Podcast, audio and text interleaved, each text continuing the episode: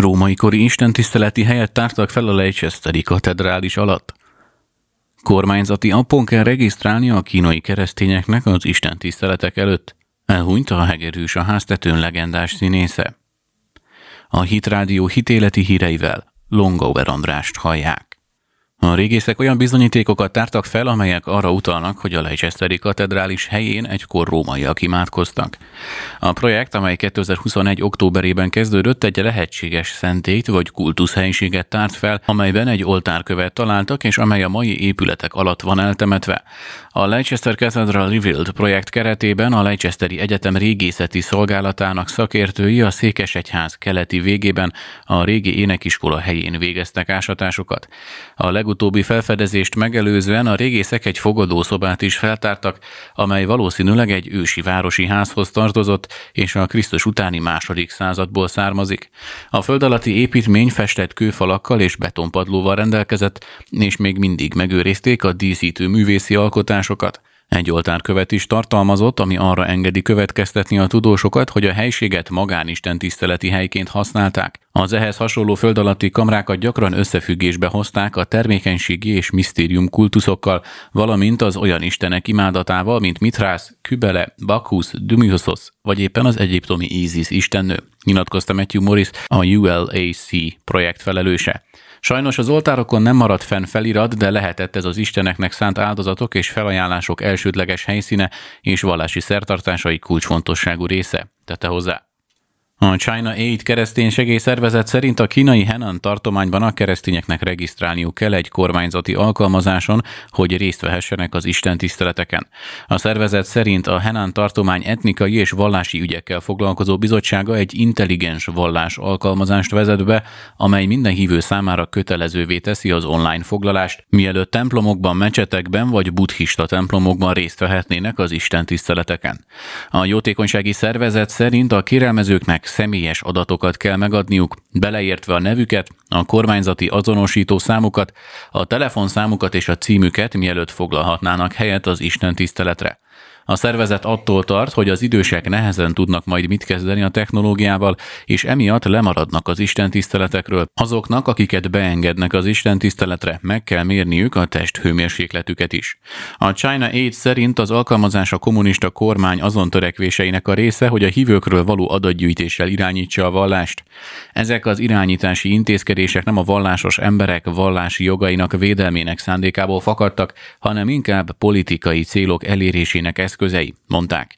A Henánban élő mintegy 6% a keresztény, ezzel Kína egyik legnagyobb keresztény népessége, Hat évvel ezelőtt a hatóságok leromboltak egy katolikus templomot a tartományban, mivel azt illegális építménynek minősítették, és több tucat embert letartóztattak. A China Aid 2022-es, a kínai keresztény üldözésről szóló jelentése szerint a KKP az egész szárazföldön fokozta a keresztények és az egyházak elleni támadásokat, az üldözés számtalan formáját, köztük a zaklatást és a fogvatartást is alkalmazva. Elhunyt a hegedűs a háztetőn legendás színésze. Chaim Topol, a sokoldalú színész mégis leginkább a Tevje központi karakterének megformálásáról volt ismert, először a híres Shalom Alheim musical színpadi produkciójában, majd később az ikonikus filmben. Topol 1935-ben született Tel Avivban, és színészi karrierjét az izraeli hadsereg szolgálatának teljesítése közben kezdte a hadsereg szórakoztató társulatában, ahol megismerkedett feleségével, Galiával. Szolgálata után csatlakozott egy színházi csoporthoz, és több produkcióban is szerepelt, mielőtt első filmszerepét, az 1961-es I Like Mike című drámát megkapta volna. De az 1964-ben Salak Sabati című filmben játszott szerepe volt az, amely Topolnak először szerzett komolyabb figyelmet, mind hazai, mind pedig a nemzetközi szintére. Topol játszotta a címszerepet a mára már ikonikussá vált filmben, amely egy tranzitáborban élő keleti bevándorló család nehézségeiről szól. Egy évvel később Topol egy kisebb szerepet kapott az 1966-os nagy költségvetésű amerikai produkcióban, a Cast a Giant Shadow-ban. Nem sokkal ezután felfrissítette angol nyelvtudását, hogy meghallgatáson vegyen részt Tevje szerepére a Hegedűs a háztetőn brit színházi előadásában. Ezt a szerepet már héberül játszotta Izraelben. Topol megkapta a szerepet, 1967-ben mutatkozott be, és végül több száz előadáson játszott Tevje szerepében. Amikor Norman Jewison rendező Tevje szerepét kereste a film adaptációhoz, repült az Egyesült Királyságba, hogy megnézze Topol alakítását, és meggyőződött róla, így a világszerte ismert kritikai és kereskedelmi sikert hozó filmben is szerepet kapott. Az 1971-es filmadaptációt 8 Oscar díjra jelölték, köztük a legjobb színészi alakításért járó díjra Topolnak, és ezzel a világ szemében bebetonozta, hogy ő a tökéletes Tevje, így az egyik legelső izraeli színész lett, aki ilyen fokú nemzetközi elismerést szerzett. Az izraeli közszolgálati televíziónak adott interjújában 80 évesen arról beszélt, hogy alig tudta lelassítani a tempóját, továbbra is ír, illusztrál, fellépéseket tart, és jótékonysági tevékenységekkel foglalkozik. Néha azon kapom magam, hogy még többet csinálok, mint valaha, mondta akkor. Mindig több dolgot csináltam egyszerre, azt hiszem ez a személyiségemben van és élvezem, mondta. Három gyermekével és több unokájával együtt 67 éves felesége Galia maradt utána.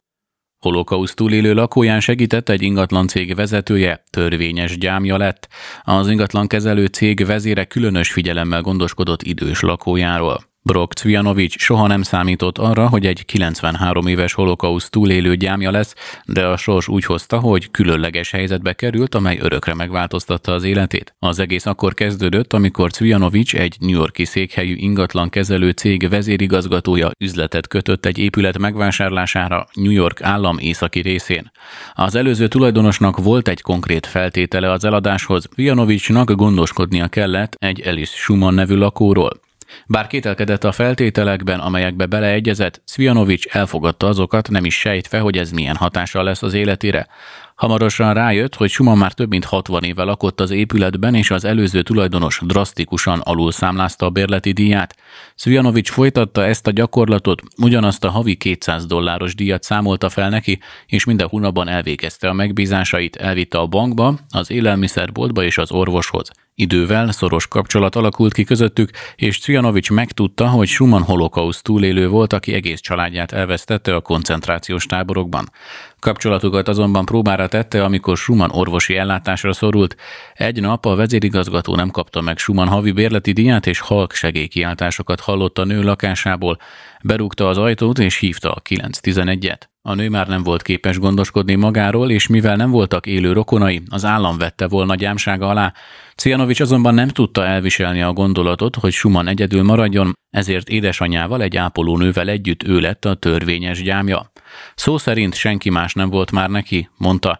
Ez volt az egyik oka annak, hogy úgy alakult, ahogy alakult a helyzet, fogalmazott.